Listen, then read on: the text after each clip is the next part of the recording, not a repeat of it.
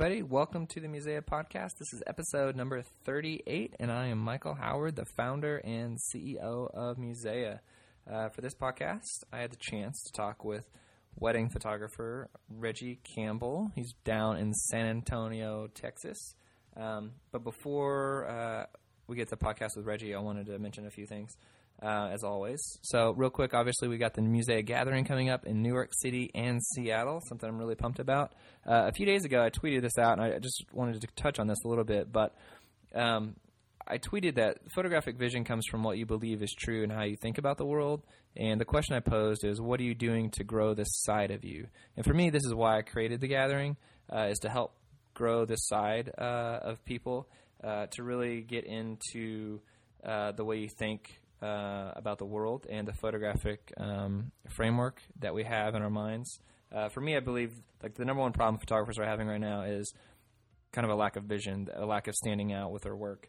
And so I believe vision comes from your mind, uh, what you think, how you believe, uh, or what you believe about the world, uh, what is true and what's not true.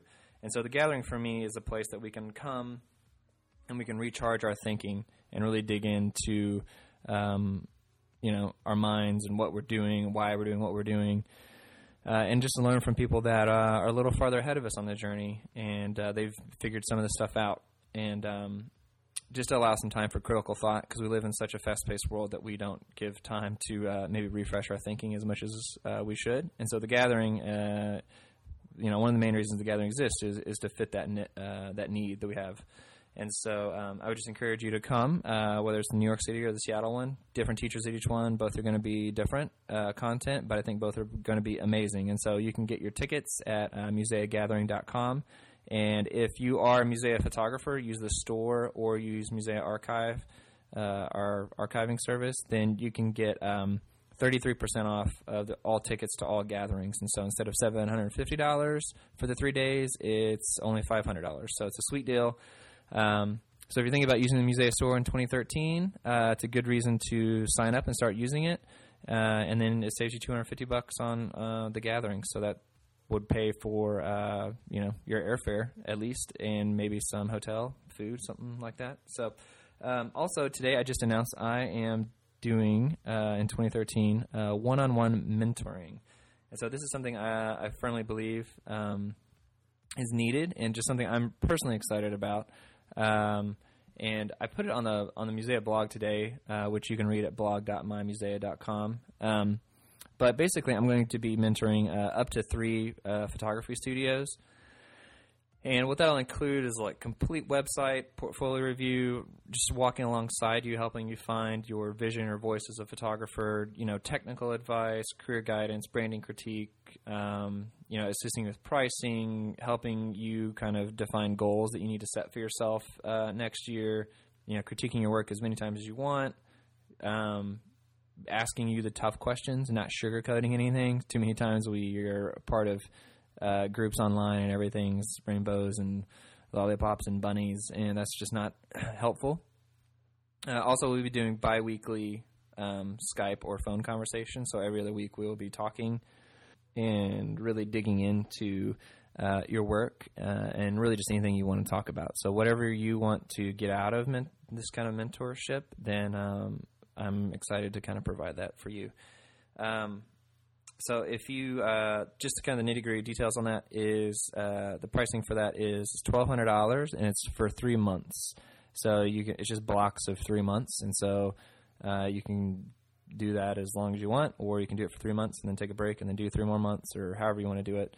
Um, but I just figured that was a it's kind of a good, easy, simple way to to price that out. So um, yeah, I'm excited about that, and I would love to hear from you. If you have questions about that, just email me at michael at mymusea.com, and um, I'd be glad to uh, help you out and see if there's anything um, in common there. So, uh, also, really quick, uh, a couple weeks ago, we launched the Musea Archive. So, it's our uh, one of our new big features we got. So now you can store um, your images uh, through the Musea store. So this is for to give you an off-site storage option. So in case you know you lose your hard drives or something crazy happens, you know, house burns down or just whatever, just some sort of disaster type of a situation, and you need to recover images, then uh, it will be on our servers, and you can recover those from us. Um, and so you'll have an offsite uh, option. So um, all it is is it's uh, 30 cents per gigabyte per month. Uh, so anything you upload to the Musea store, as long as you've signed up for the archive, it will just automatically archive it for you behind the scenes, um, and it will store it. So it's super easy, very simple. You just go to profile. If you have an account, you just go to profile and the archive tab and sign up, and that's it. So also, I know it's time of year you're kind of wrapping up this year, you're moving into 2013, so you really start assessing your workflow and what kind of companies you're going to work with. So if you think about using the Musea Store, if you want to switch to us for your online proofing and you have questions, uh, feel free to email me. Um, or I would love to, you know, do a Skype session with you if, if that would help uh, to answer some of your questions. Or if you even want to see the store uh, demoed very specifically, I can I can um, do kind of a Google Plus chat and screen share with you or anything like that and just kind of show you how everything works. So um, you can hit me up on Twitter, Facebook, or you know email me, like I said, at michael at mymusea.com, and I'd be gl- uh, glad to get that set up and rolling for you. So uh, that's it. So on to the podcast uh, with Reggie Campbell. Uh, this dude's hilarious, uh, fantastic shooter. Um, in this podcast, we talk about um, his approach to shooting film, film shooter, surprise um, at weddings. we also talk about his reception lighting techniques, which so we get into some of the technical stuff, which I haven't got into a ton uh, on the Musea podcast. And then uh, we also talk a lot about uh, how he sets client expectations, who he's looking for as his ideal client, and how he finds those people, and um, and how he uh, just communicates what he does so that he can find the right type of clients and they understand what they're getting in return, and so everybody's happy. So. As always, uh, thank you so much for listening, and we'll talk to you soon.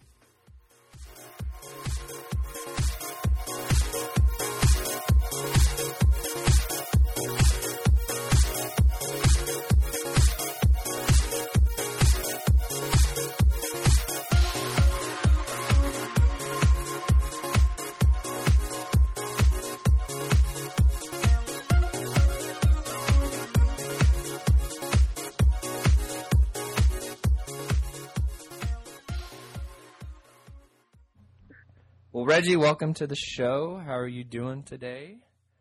I'm doing fine. I'm doing fine. Thanks for having me. It's nice to uh, nice to talk to you finally, since we've chatted a lot, um, you know, in social media land. Right, right. Uh, uh, the Facebook group. Uh, I just wanted to give a shout out to them because I, I love all the guys and gals there, and um, yeah, that's that's probably like one of the best groups I've ever been in. Yeah. Are we gonna like make sure this is a secret group, or should we say the name of the group? Um, definitely. Actually, I don't even know the name of the group. I just know it's like a film group. That's it. I don't even know like the exact name of the group. All right. Well, we'll so keep, if, we'll if you want to put it out there, yeah. we'll keep it secret because we don't want to like exploit it more than what it's already growing to. yeah, that sounds good to me because there's like 1,800 people in there. So yeah. And there's like eight of them post. Yeah, that's where I get all my uh, interview people for podcasts. Apparently, is the this Facebook group. uh, yeah, but it's been good. So, yeah, well, yeah, it's great to catch up with you. Uh, I'm excited. I'm sorry that you have to follow Rodney Smith, um, but somebody has to, you know. Dude, tell me about it. Uh, but it'll be good. So I'm, I've got some good stuff uh, I want to talk with you about today. But uh, most just like everybody else, I kind of want to know your history, so how you got started in photography and all that. Just because I don't know how long you've been shooting or anything, so give me your background. Okay. Whew. All right. Um. Well, let's see. I started, I guess, when I was like 14, and um, everybody starts off with a cool camera, you know, like an AE1 or A1 or a Nikon F or whatever my grandpa gave me this crappy ass little Canon Snappy Q with a glossy and blur filter on it, and I I was like, I actually I thought it was cool. I was like, I got the camera. This is off the chain, man. But I guess I got tired of it, and so he felt like I was getting okay with it, and he graduated me to a uh, a Canon A1. I think I was like 18, something like that. And um, first off, I come from a line of photographers. My grandfather was a wedding photographer in California, Hmm. and um, my dad was a photographer for the army. And he also, like, once his, um, I guess his stint was over, he became a photojournalist in, uh, in Houston. Oh, cool. So pretty much, I've been around photography my whole life, and um, he used to take me on assignments with him because every year they have this thing where they photograph like homeless people, and I used to go there and you know assist them and help them and all that stuff. So it was pretty cool. And um, when I got to high school, my senior year in high school, I kind of fell off from photography because where I where, where we lived at, it was I guess you could say it was the hood, and so it's not cool to be a photographer in the hood. you know, and I was a little overweight also, so I had like two strikes against me. So I was like, I, I got to pick which one I want to deal with. Do I want to be, you know, known as a fat photographer, or do I want to be known as a, a fat dude that makes you laugh? Because I'd rather have people uh, laugh at me. I mean, laugh with me than laugh at me. So, Yeah. so I kind of fell off of, from photography until I got into uh, into college, and um, right when I graduated college, my grandfather sent me another camera. He sent me a um, a uh, small Leica CL rangefinder. I think I think it was a, I think it was a rangefinder, and um, I thought that was the best. So I was shooting with that, shooting with that, then I kind of fell off again. Um, I want to say it was like 2005, two, around 2005, and um, then I picked it back up in 2006, and I've been doing that ever since. What'd you go to college for, if you don't mind me asking?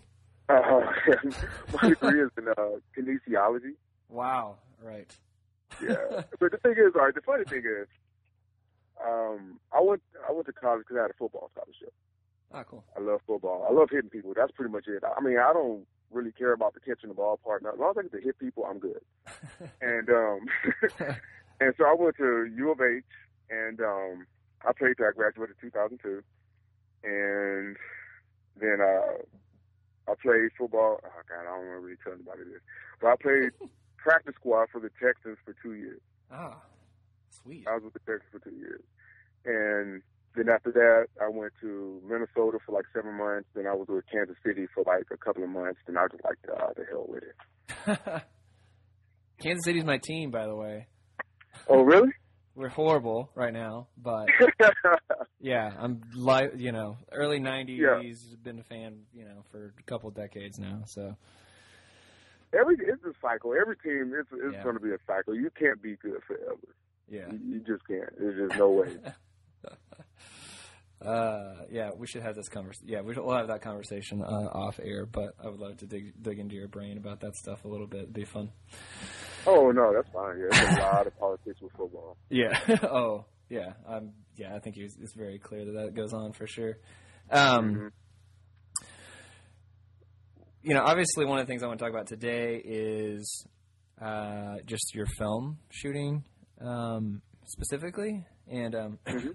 getting into some conversations about, uh, I- I guess, why you shoot film, but um, just also some like practical things about film.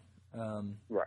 things like that. So, you've been shooting. Have you been shooting film forever? It sounds like since you first started. I mean, you've have you ever really Yeah, played with digital pretty much. a lot or no? Um, well, I shot. I, I switched to digital. Um, I want to say oh eight. Then I mean, I just could not get it looking the way I wanted it to. You know, I mean, because I, I mostly when I did shoot film, I shot uh, Portra NC, which has a really neutral look to it, and like the tones are a little softer and everything. So I could never get my digital images to look like that. And it pissed me off pretty much because I'm like, okay, I bought all this digital equipment and I don't like any of it, hated it, and so I went back to film um, at the end of 2009, and I've been 100% film at the uh, I want to say the end of 2011. Mm. Yeah, because 100% film I shot uh, my first wedding 100% um, Janu- in January of this year. Okay. Was that scary for you, or no? Here's the here's the thing about me. I have an athlete uh, perception on stuff, everything, and and the thing is, if you you're gonna do it, you got to do it all the way, and don't worry about it. It's like if you do it, I mean, either you do it or you don't. There's no middle ground. There's no you can't be scared. You got to just make up your mind and do it. Mm-hmm. You know, because if you be apprehensive, then you you're gonna be worried about something and you're gonna mess up, or you worry about this and then you're not gonna you're gonna miss this. So really, I just said the hell with it. I bought extra film and I just shot it. I just made a made sure I had enough film to shoot the whole wedding, and I just shot it. Yeah. Um, what are I mean? I guess since you've kind of bounced around a little bit with it, I mean, what are some of the challenges you've experienced with being 100% film, um, and how have you kind of overcome those? I mean, is it you know because film can be limiting in terms of like low light situations, or Right.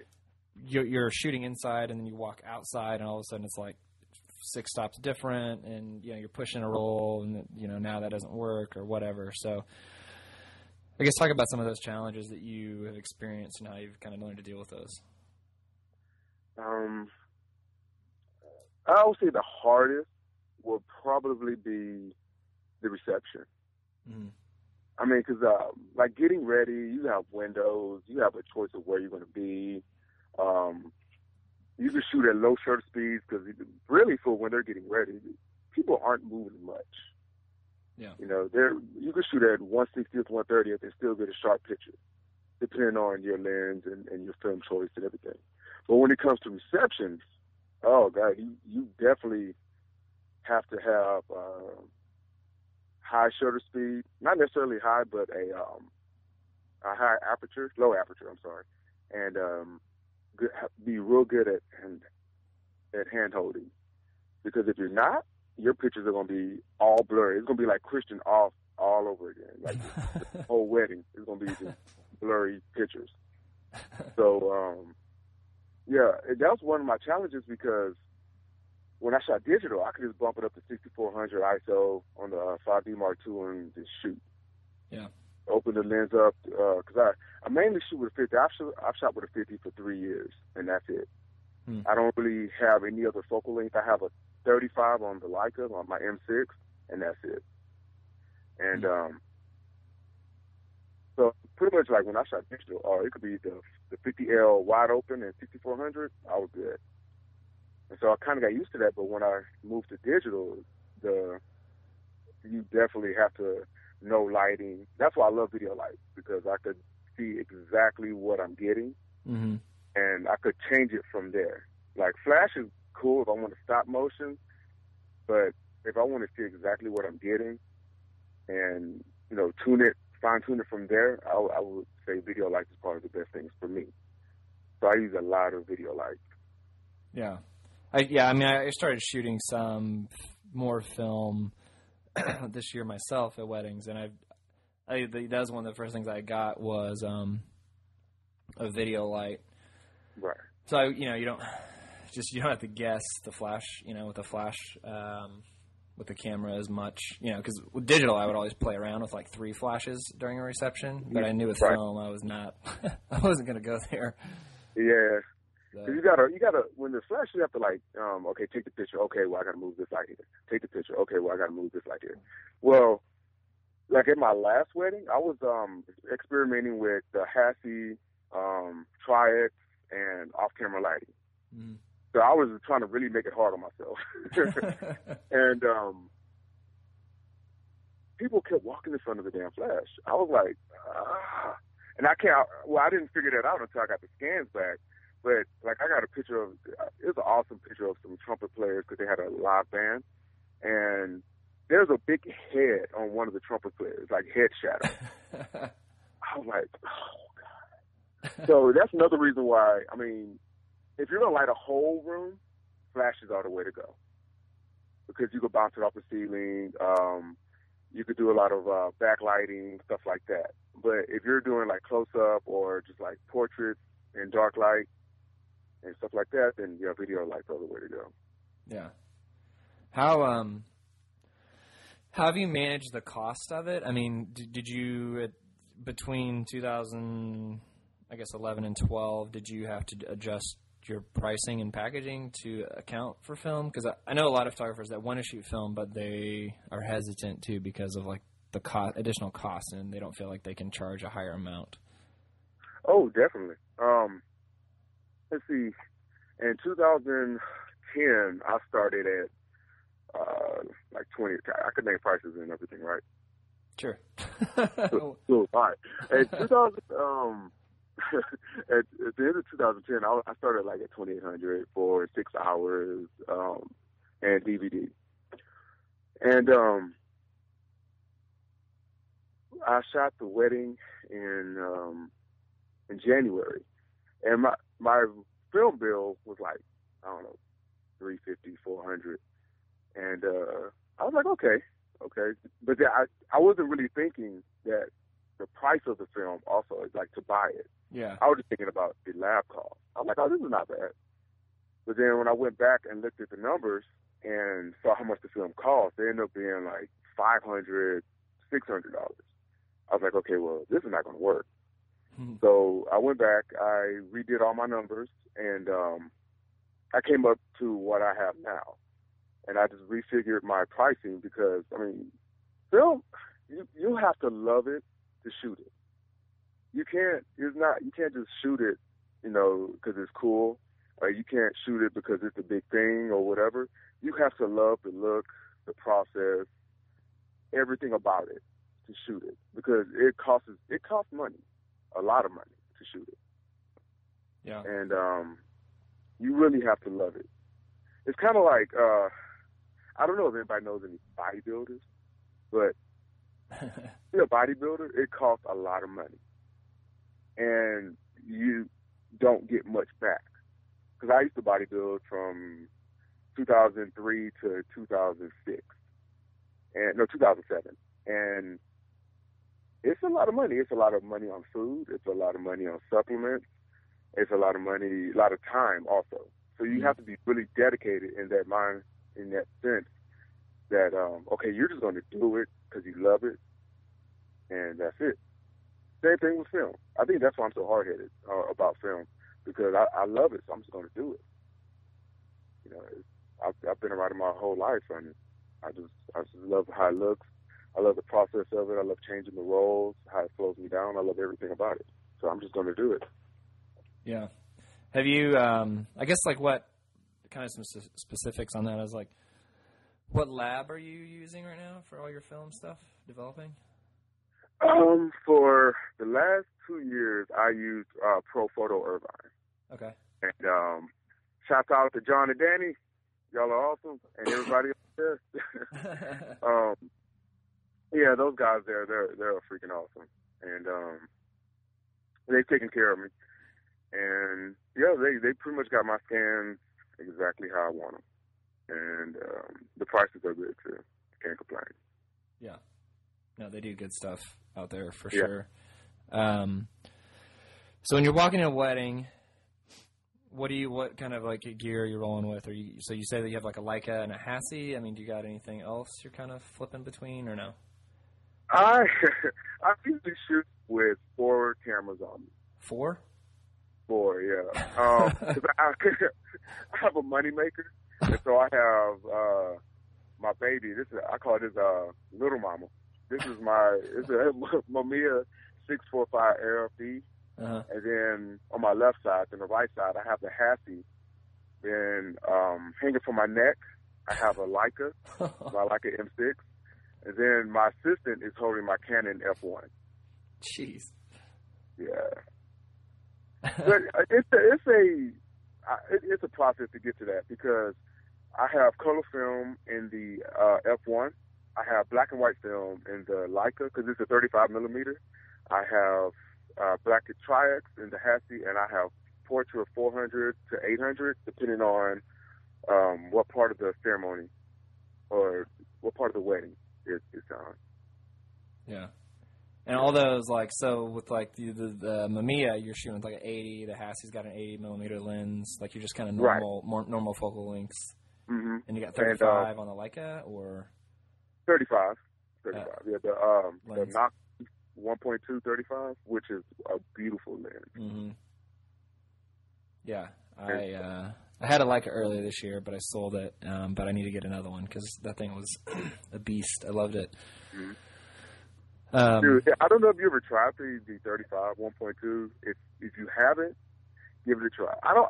I didn't get it for the 1.2. I got it for it is sharp at like 1.4, 1.8. It's like incredibly sharp. It's Mhm. like to me, it's sharper than a 35L, which is pretty sharp, wide open. Yeah, But it is way sharper than that. It's a little long, like the the barrel is a little long. But um, I have really big hands, so it's hard for me to focus with a, like a tab lens or anything, a tab focus lens. right. So I need a um, I need something with a grip. And uh, that 35L, that 35 1.2 is is money. It's really good. yeah, I uh, I have small hands, so I was shooting with like the like a 1.8 35 with a little tab on the bottom. Yeah, Uh, but I love that thing. So yeah. Me trying to focus that is like giving a well a tic tac. It's just not gonna happen. it is not going to happen. um, one of the questions, because I asked some people, you know, obviously online, um, what to ask you, and you know, so we've already talked about some of that a little bit, but um, go a little bit more into your, I guess, reception lighting, and let's talk about that a little bit. I mean, because you're shooting. Are you shooting all video lights, or you, you said you're also you sometimes mix like strobes in there? hmm or Mhm. not? Okay, so when do you decide? Uh, I guess video lights, and then when do you Right. decide flash? And then how do you like with flash? Just since you're shooting film, how do you figure out like you just taking meter readings to figure out your exposure and all that stuff? Uh, do you do Polaroid tests to figure out what it's looking like, or you just kind of go with it and just hope something turns out, or what?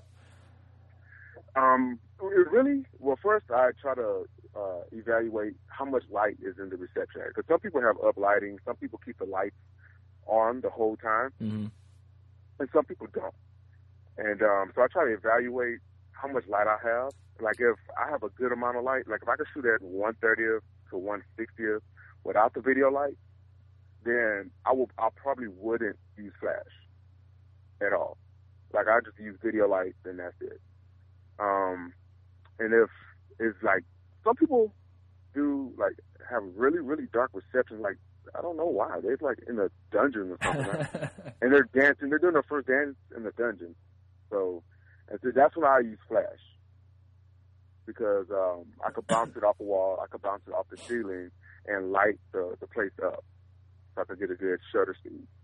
Um, and I definitely have to push film at a reception, like at minimum, probably a stop and a half to two stops with the uh, Portra 400, because for one, they could take it, and um, it's just there's no way, there's no other way you could do it. Yeah. so with your flash stuff, you're more you tend to to balance it more, so it's a little more even versus um, just directly pointing it to create like the harsh shadows and such. Right. Yeah, I'm not a big fan of harsh shadows at all.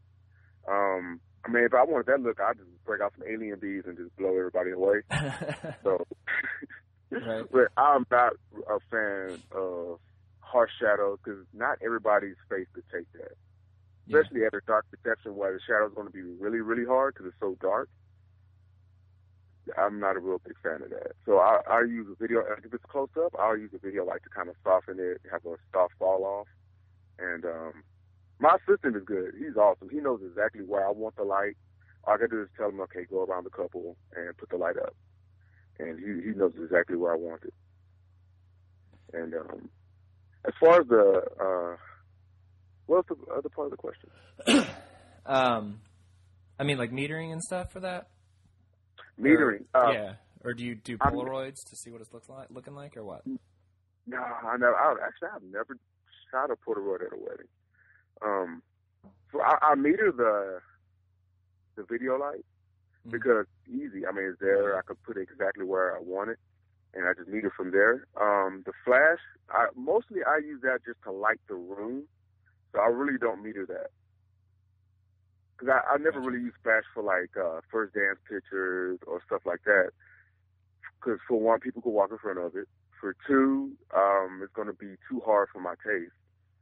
And um, I mean, I'm going to have to follow them around, wait till they get in front of the flash, because I hate huge flash flares and um, first dance pictures because it like blows out the couple. Yeah. And all you see is their legs, like they're like they're dancing in front of the sun or something. so I'm not a real big fan of that. So I, if I use flash, I have to wait for them to walk in front of the flash, the strobe, and take the picture. yeah. And then Lord knows how many um, moments you miss waiting on them to walk in front of the flash. Right. You know, so I would much rather use a video light. Do you ever like just get crazy and mix video light and flash at the same time? Yes, I have. Yes, I have. I have it's a uh, it's a picture. God, I'll probably send it to you. Um, it's a first dance, and there's a strobe off to the left and a video light off to the to the right of the picture. And um, I was trying to wait for them to walk in front of the strobe. See, this is where I learned that I'm not gonna like flash for um, first dance pictures and stuff like that because I was trying to wait for them to walk in front of the strobe. Well, had my assistant, you know, just shine the light on them because I saw they were talking. She laughed, he laughed, so I figured they were going to kiss. And um, sure enough, they did, and I caught it. Yeah. And uh, yeah, it, it, it's an awesome picture. I love it. It's like one of my favorite pictures from their wedding. well, Um, I send it to you. Yeah, for sure. Yeah, I would love to see that.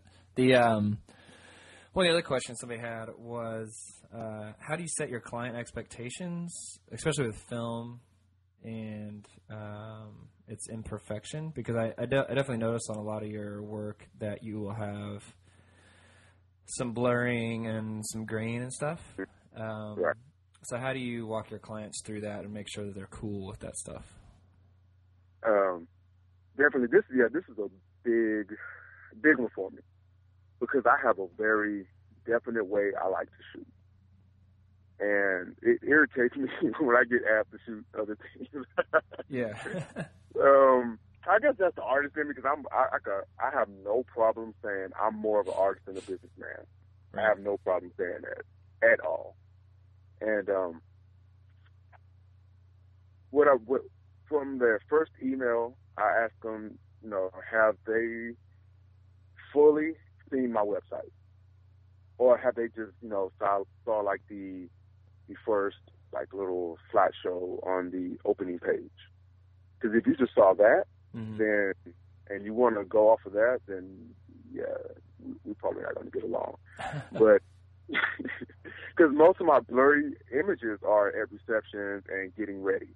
Yeah. Because I love motion. I'm a very, very, very big motion person. I think that's why I like um, John Dolan uh-huh. because his work it, it has so much motion and movement and it's very emotive, which, and that's what I love. And uh, same thing with uh, Rodney Scott. Oh, I got the Rodney Scott. Rodney Smith. Rodney Smith, yeah. um, it's Rodney Smith, and um, I'm also a big fan of Gordon Parks. hmm Yep. and um, he's the same way. He has a lot of motion in his pictures, and um, I want to capture that. And so I tell them, okay, well, some of your pictures are going to be blurry. I tell them at the first consultation, I'm like, okay, some of your pictures are going to be blurry. Hope you're okay with that. Uh, about 40% of them are going to be black and white. Hope you're okay with that. Um, I, I, I pretty much go through the whole gamut. yeah. Like I, I don't take a lot of pictures. Like at a 14 hour wedding, I might take seven, eight hundred pictures at the most. And you're gonna get about 500. And then you know, I pretty much tell them everything, because in this age, people want more and more when they only need less. Yeah. For some reason, people equate more with better. Right. And with wedding photography, that is definitely not the case. Yeah. And um, I just try to educate them and tell them that okay, you're going to get this, this, this, this, this, this. If you're okay with that, we're we're golden. If you're not, I know a lot of friends that could shoot the wedding for you, and I have no problem saying no. I probably say I know I say mo- no more than I say yes. Have you ever like had a meeting and then you like fired them? Like they wanted to book you, but you knew it wasn't a good fit. Oh yeah, oh yeah. Because I mean, some some people they really uh, don't understand why some I shoot film. Uh, they're like, oh, that's so old, that's old school. Um, our pictures. I mean, if we go with you, your our pictures are gonna look like dull, or which is the the, the direct opposite. And uh, we're gonna wait a long time for our pictures and all this kind of stuff. And I'm like, really? If you go to uh, another digital photographer, they might take four or six weeks to get your pictures to you. If they take, some people do it like one week, two weeks, but the the norm is like four to six weeks. Yeah. And I get my pictures back, well, depending on you know what season it is, four to six weeks. And all I have to do is just call, burn the disc, give it to them. So I try to tell them that there's really no difference between um, time of delivery. Now, as far as the amount, oh, there's definitely going to be a difference. Because I try to uh, call very, very strict because I'm not going to give you three to four pictures of the same picture. That that is retarded to me. that is, I think that is just like, Yeah. why would you want four pictures of the same portrait? There is nothing different about it. So why would I give that to you? Yeah. I'm gonna give you one picture, one the one I feel is the best. Yeah. And uh, also, I had to fire a client because she wanted all of her pictures. Like she, she was like, okay, um, how many do you take it away? I was like, I take about 800. She said, do I get all 800? I was like, uh, no. Why? Because I said some of them, you know, eyes are going to be closed. Some of them aren't going to be good composition. Um, some of them are going to be too blurry. You know, that's just how it goes. And she's like, why don't I get all my pictures? I said, why would you want all your pictures? I mean, and, she, and I knew we weren't going to get along then, so I was like, I just kind of like just rolled out the consultation, and then I was like, okay, yeah. not, we're not gonna work together. No, I was like, I already knew it. I already knew it, so I kept going along with it and until it ended, and I was like, okay. Did you tell her? Did you tell her like uh, we're not gonna be a good Well, fit? I told her, and you- I didn't tell her we weren't a good fit because she, emailed me and um, she wanted to know the price for a certain package, Uh-huh. and then I was like, well, I'm booked.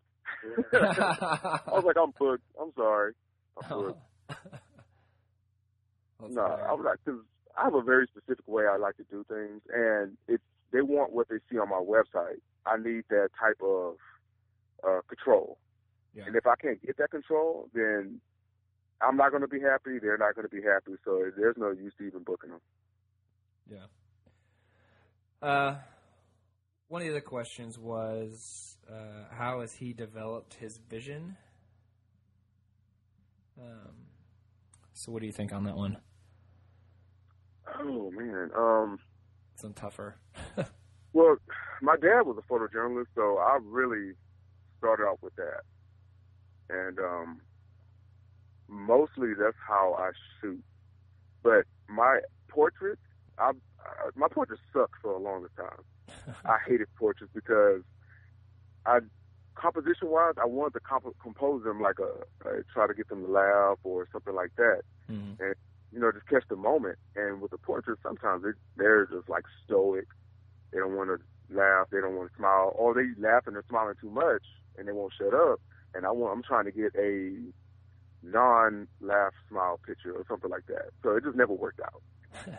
Um, so I made the decision in, I guess in the, the beginning of this year, you got to get better at portraits. You like you just have to. And um, I would say the biggest influence on my portraits would probably be John uh, Canlas. Mm. I love his portraits. Just, just like the way he captures the like the minute detail of you can pretty much tell their personality from a portrait. and his the way he does is just awesome. And so um, that yeah, he's like my kind of like my uh, inspiration for the portrait, and for pretty much just like my aesthetic, my style. It I really can't explain it because all, all I shoot every day, and I try something new every day. And so I guess you could just say it comes from I guess 20 years of shooting and trying new things, not, not being complacent. Because the Lord knows I can't stand doing the same thing for too long. I get so bored. Sounds like it. To, yeah. um, so my style doesn't really change, but the way I do it change. Yeah. Like, um, I had the, I had the Mamiya for three years now, and that's like my my favorite camera. Uh, but around at the middle of this year, I started kind of get bored with it, so I got a uh, Mamiya RZ. Mm-hmm. Love it. That's Big Mama. That's Big Mama. Mamiya Six Four is Little Mama. The RZ is Big Mama. Yes, and they, that's that's very accurate description as well. and um, so I, I wanted to challenge myself. So I shot a whole wedding. I third shot a wedding with um, this photographer in Austin. Her name is Nadine, and um, I third shot a whole wedding on the RZ. Freaking hardest wedding I've ever shot because mm-hmm. you're running around with a 10 pound camera and trying to get action shots, detail shots. Detail shots are pretty easy, but the action shots, uh, like people actually walking with a bellow focus camera, is freaking hard. Yeah. And um, yeah, but it's actually uh, a pretty. I'm pretty proud of what I got from that. And um, yeah, I'll definitely always try to challenge myself. So I guess you could say me being stupid and not being complacent and always trying to challenge myself is how I got my uh, aesthetic or my style. On your website, I noticed that you you talk uh, things like on your bio page or about or something, but you talk about the importance of tangible prints and and physical products. So, right. Is there anything that you're doing to proactively kind of make sure your clients are purchasing those or getting them in their hands? Well, first off, um, all of my collections do not come with a DVD. They're like just automatically they do not come with a DVD. They do come with a, a proof box of prints, mm-hmm. but they don't come with the DVD. And you're still in business. Most people would oh. say like, if you don't put the DVD in your package, you're not going to be in business. Right. But see, that's the that's the biggest argument when um, photographers ask me like my like how my packages are situated and all this and all that. And I was like, well, I don't give them the DVD. And they're like, really? I'm like, yeah. Why would I give them the DVD? Well, I mean, basically, if you give them the the DVD, your print sales are crap. You're, that's automatic right there. Bam, they're gone because yeah. they have no reason to print from you now. And so you haven't instilled in them the importance of a print. Because one of my fondest moments from when I was a kid, my mom, every Christmas, my mom and my sisters, we drug out this huge, like bootleg Walmart bag full of Polaroids and pictures, and and we'll go through them. Yeah. We'll go through them and relive, you know, the memories of taking that picture. And um, I miss that. You know, we don't do that anymore. Cause I remember there it was this one picture that we always laughed at. It was a Polaroid of me dressed dressed up like Michael Jackson. I was like five years old, and I was dressed up like Michael Jackson, and, and I was. I don't know if I can say this, but you know how he hold his nuts and put his arms up. Right. yeah, I, that was me doing that pose. Right. So every year we broke it out and we'll laugh at that picture. So yeah, that was like my fondest thing ever. And people don't do that anymore. I think the the importance of the print is lost because everybody sees their pictures on a computer screen. And I want to give my clients that that feeling back, you know. And um, for the most part, they are really appreciative of it. So, because yeah. when they get their prints, because I give them the if they do get a DVD, um, I, I make sure that they get their prints first, then the DVD. That way they could touch and go through them and see the the, the quality of the print before they get their DVD. Right. Because the DVD, they it's going to sit on the shelf or it's going to sit on the coffee table, and nobody's going to look at it. Yeah. It's too much of a hassle. so you, but you, I mean, for the DVD for you is like an upsell, like it's just an edit a la carte kind of thing. Yeah, yeah, Yeah. I mean, I I don't I I really don't push it. If they want it, then okay, I tell them how much it costs, and if you know that's pretty much it. I Yeah. push albums more than I push a DVD. How does how does that go? Do you get a lot of clients that buy albums? Smaller, smaller to middle albums, yeah. I don't really sell like the big 14 by 14, 60 size album. Right. Um, mostly they're going to be about 10 by 10, 8 by 8, and like 30 sides or something like that. Yeah. Because I, I really, the way mine is set up, I make my money on the hourly side rather than the extra side. Yeah. Uh, Rather than the a la carte, like the albums, the DVD. I try to, because I want to do the less, the least amount of work for the most amount of money. I'm Right. just being honest. So if I just make my hourly wage higher and my products, they not necessarily fall to the wayside, but if I'm happy booking my lowest one, then I'm fine. Yeah. Um, another question that was um, thrown out there was uh, talking about being um, in a, uh, a, a kind of a niche market, and um, the question was, what do you do to get, or what did you do to get your brand there and make it Right. successful? Right. I'm in. I live in San Antonio right now. I moved here from Houston about two and a half years ago, and um, San Antonio is like a complete 180 from Houston. Like Houston is more modern. It's um, the wedding photography market over there is like double what it is here, price wise. Hmm. Um, and it's yeah, like it has more, and it's more upbeat. It's more uh, up to date in the how the wedding market is perceived. It's uh, more up to date on how the weddings are styled, stuff like that. And when I moved here, it was like a big, um, I guess a big awakening because when I moved here, I was about 3,100 starting, and the norm here for what was in my package is like fourteen, fifteen hundred. So pretty much I came in already double what the norm was. Yeah. so that sucked. That, oh God. I think I didn't get an inquiry for like six months. Uh-huh. And it was just like, oh, what am I going to do? But I, I'm so hard headed that I just did not change my prices. You know, my wife was like, well, once you go down a little bit? I'm like, no, no, no. I'm not going to go down. Why?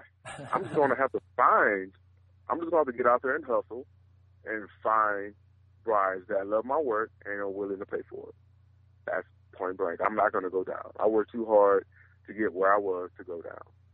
So, um, I sent out an email to all the wedding planners that I want to work with. That I felt like the way I shoot and the way they had the pictures that they had on their website kind of fit. If they fit, then I sent them an email. Okay, you know, let's go out to lunch. I want to take you to lunch.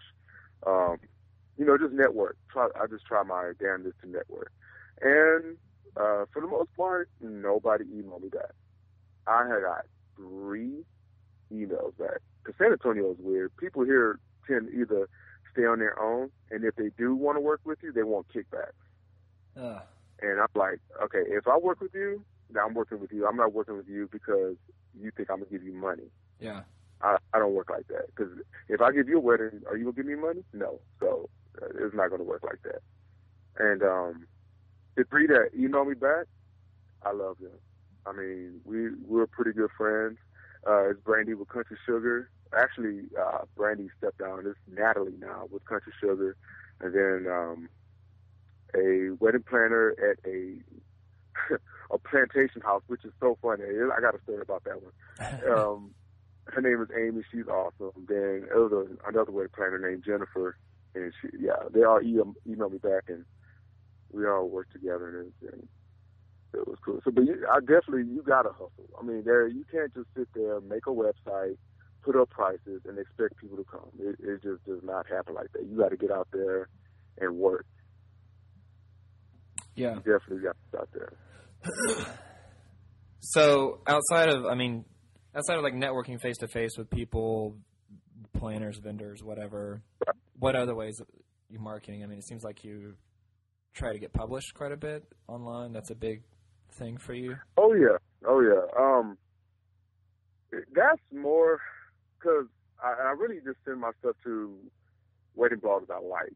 I'm not just like I know a, couple of places uh they'll publish it because you know they might like it, but I have to like their blog for me to send it to them. I'm not just gonna send it to them because um I know I could get it published there.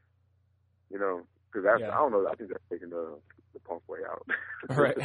but so I send a lot of my stuff to uh, wedding chicks because they are awesome. I love Amy and Jocelyn. They're just like they're cool. They're they are really cool women.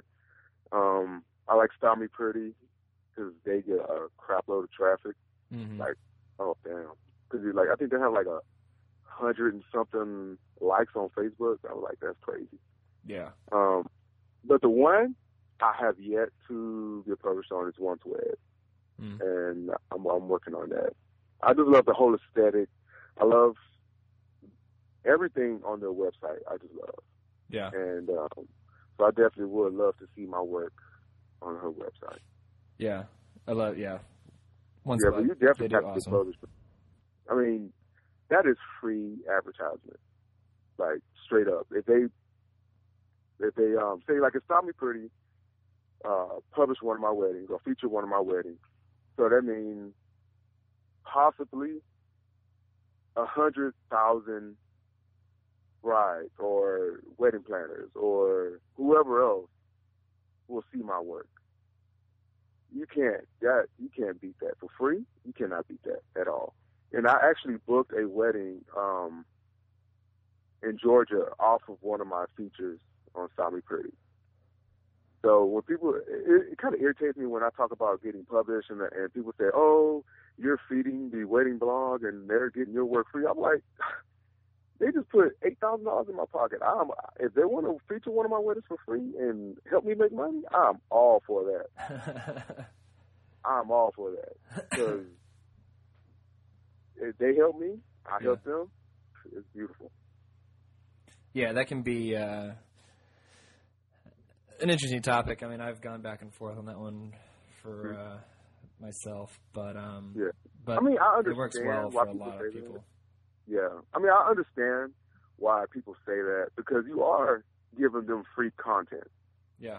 You know, they're not paying for it, which I understand. But when you're getting something in return, you there should be no complaint about it. You know, like because I see like I booked, I want to say three weddings from Wedding Chicks, and I booked one from Style Me Pretty this year, and all of those are just from features. And I'm like, okay, well, I have no reason to complain about giving them free content because they're putting money in my pocket. You know? Yeah. Yeah, it always helps when you get paid. yeah, exactly. um, exactly. All right, so you've listened to the, the, the Rodney Smith thing about what five, twenty times now. Oh yeah. Um, I think I listened to about I want to say six to seven times so far. Six to seven times so far, and it's been yeah. out like a week, which is awesome. Yeah. Uh, I'm curious what you learned the most from him, and I guess why you're why you're listening to it that many times. Uh, it's just his uh, philosophies and the way he sees uh, the wedding, I mean, not the wedding, but the photography industry, um, I guess because it's kind of like how I see it. And it's good to hear, I guess, it's good to hear um, when you have the same thought process as somebody else that's been, he's been doing this 45, 46 years. Mm-hmm. So it kind I guess I listened to it so much because it made me feel like I'm on the right track. You know, I, like I'm doing what I'm supposed to do, and I really would love to meet him because he seems like he's just a really down to earth, cool guy. And if I could sit there and talk to him for hours, I would I would bring a Red Bull and just sit there and talk to him. no doubt, no doubt. Because I feel like I, you know, everybody has a lot to learn from him, Yeah. and John Dolan and Hogarth and all those guys. I think everybody just has a lot to learn from them because you don't see too many people still shooting 45 years, 25 years, 30 years now. yeah. You know, they're either out of business or they just gave up. Yeah. So I think everybody has a lot to learn from that podcast and from um, Rodney in general. Yeah. What are your goals then for 2013 and beyond? Is there anything you're trying to work on, or you want to take to the next Um, level next year? Well, I've been shooting a lot of square. Uh huh. Um, I picked up a Hasselblad in August. No, not August. September. Yeah. And um, it. I thought the Mamiya slowed me down. Oh, this sucker, wow. this sucker slowed me down so much, but it's good. It's good because it makes me square. Really, really makes you think about your composition. yes. Like it really does. And because when you have a the six four five ratio, the um, I mean it's it's kind of it's not real long. It's more of a squarish type. It's like a fat rectangle, Mhm. so it's kind of easy to compose that because it's not that different from thirty five millimeter. right. But when it comes to square, it's like where do I put this? You really have to watch your composition, and I love that challenge. So my challenge to me for next year is to shoot probably 30 to 40 percent of the wedding square, Mm. and work on my compositions with square. I mean, because my vision isn't going to change. I still shoot the same way with it, and I still see the same compositions. I just got to kind of fine tune it and get it to where I I actually feel that I can, I like it and show it. So that's pretty much my challenge to me. As far as pricing wise and everything, I'm gonna think I'm gonna pretty much keep everything the same. I was thinking about changing how I increase my prices, like go up every five weddings or every ten weddings. So I only shoot 25 weddings a year, yeah. and um, I was thinking about kind of changing that up. But um, I don't want to have too many variables to work with or think about next year. So I think I'm just gonna keep everything the same and see where I am for 2014 and, and go from there. I love the square. One of my goals was, would be to uh, I want to shoot like an entire wedding, uh, hmm you know, square format. Right.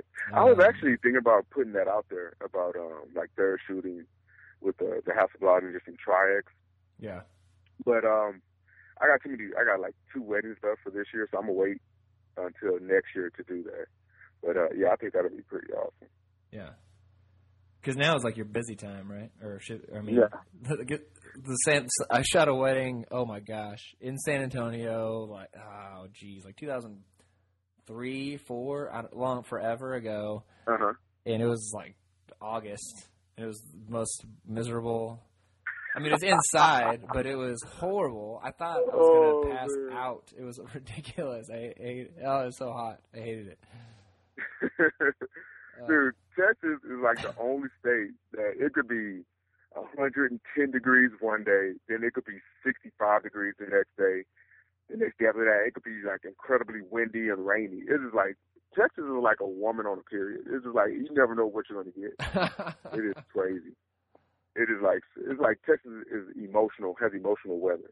It is Yeah. it's, it's crazy, dude. yeah, But December in Texas is um about 70, 75 degrees. so it's like so awesome. it's perfect for wedding, outside wedding. yeah, Yeah, it doesn't get cold here until like mid January. yeah.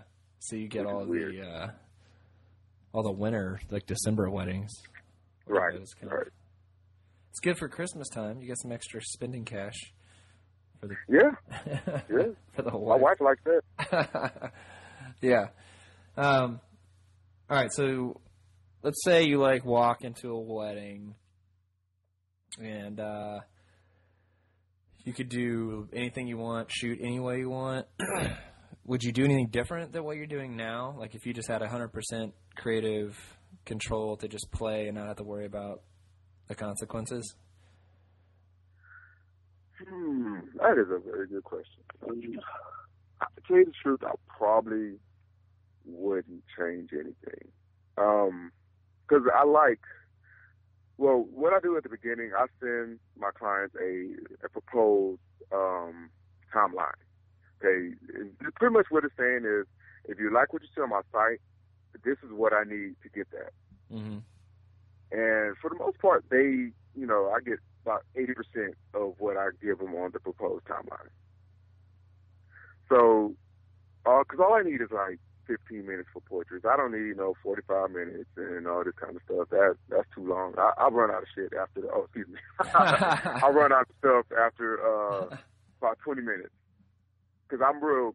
I'm pretty fast at you know posing and and getting my shots in and focusing. I'm really good at focusing with the Mamiya. I guess because I've been shooting it for so long, and um, it doesn't take me that long to get a lot of portraits and formals and stuff like that. So as long as I get the 15 minutes, everything else I'm fine with.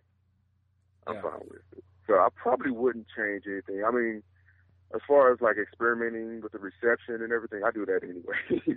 I tell, and I tell them that I'm like, okay, the reception, I'm gonna shoot. I, you know, because I shoot film and everything. So I'm gonna do it a little different. It might not look exactly like the next wedding. I mean, the first wedding you saw on the on the website or not, but I'm gonna get those shots. But I'm also going to try some other things. yeah. I'm, I'm gonna make sure I get the safe shots first. I, dude, I experiment at every reception. Hope, I hope you don't part that put this part, but yeah, I experiment at every reception. yeah. Bar none. I always try something different. Yeah. That's okay. I, I'm totally yeah, I putting that just on make there. sure. I just make sure I get all the, you know, like the first dance Yeah. and stuff like that. But when it comes to the toast, uh, I get like one or two pictures that I know I'm, I'm I'm supposed to get. Then after that, boom, it's all Yeah. it's all experimentation. Yeah. Which I think is pretty normal. I mean, Right. to kind of, especially when you can really jack around the lights and really kind of play with stuff. I mean, I think most photographers kind of really do play Mhm. around at that Yeah. time of uh, that time of the evening, especially when you've been tired too. So you're like Yeah. trying to make it Oh, yeah. interesting. So Yeah. When you got a six-hour reception, uh, yeah, I'm, I'm gonna do something to keep my mind going. Because if not, I'm a zonk out. done. Whoa. Yeah. Yeah, Um. I know you don't like compliments, but I do want to say I do really like your work. Uh, I do see some kind of can. I do see some Canlas kind of stuff going on in there, and Oh, all that man. stuff. So you can now change the subject onto whatever you want. But I'd like what you're doing, um, and I appreciate you know you coming on, taking the time to talk to me. So it was uh, it was a good time. So thank you. Uh, no problem.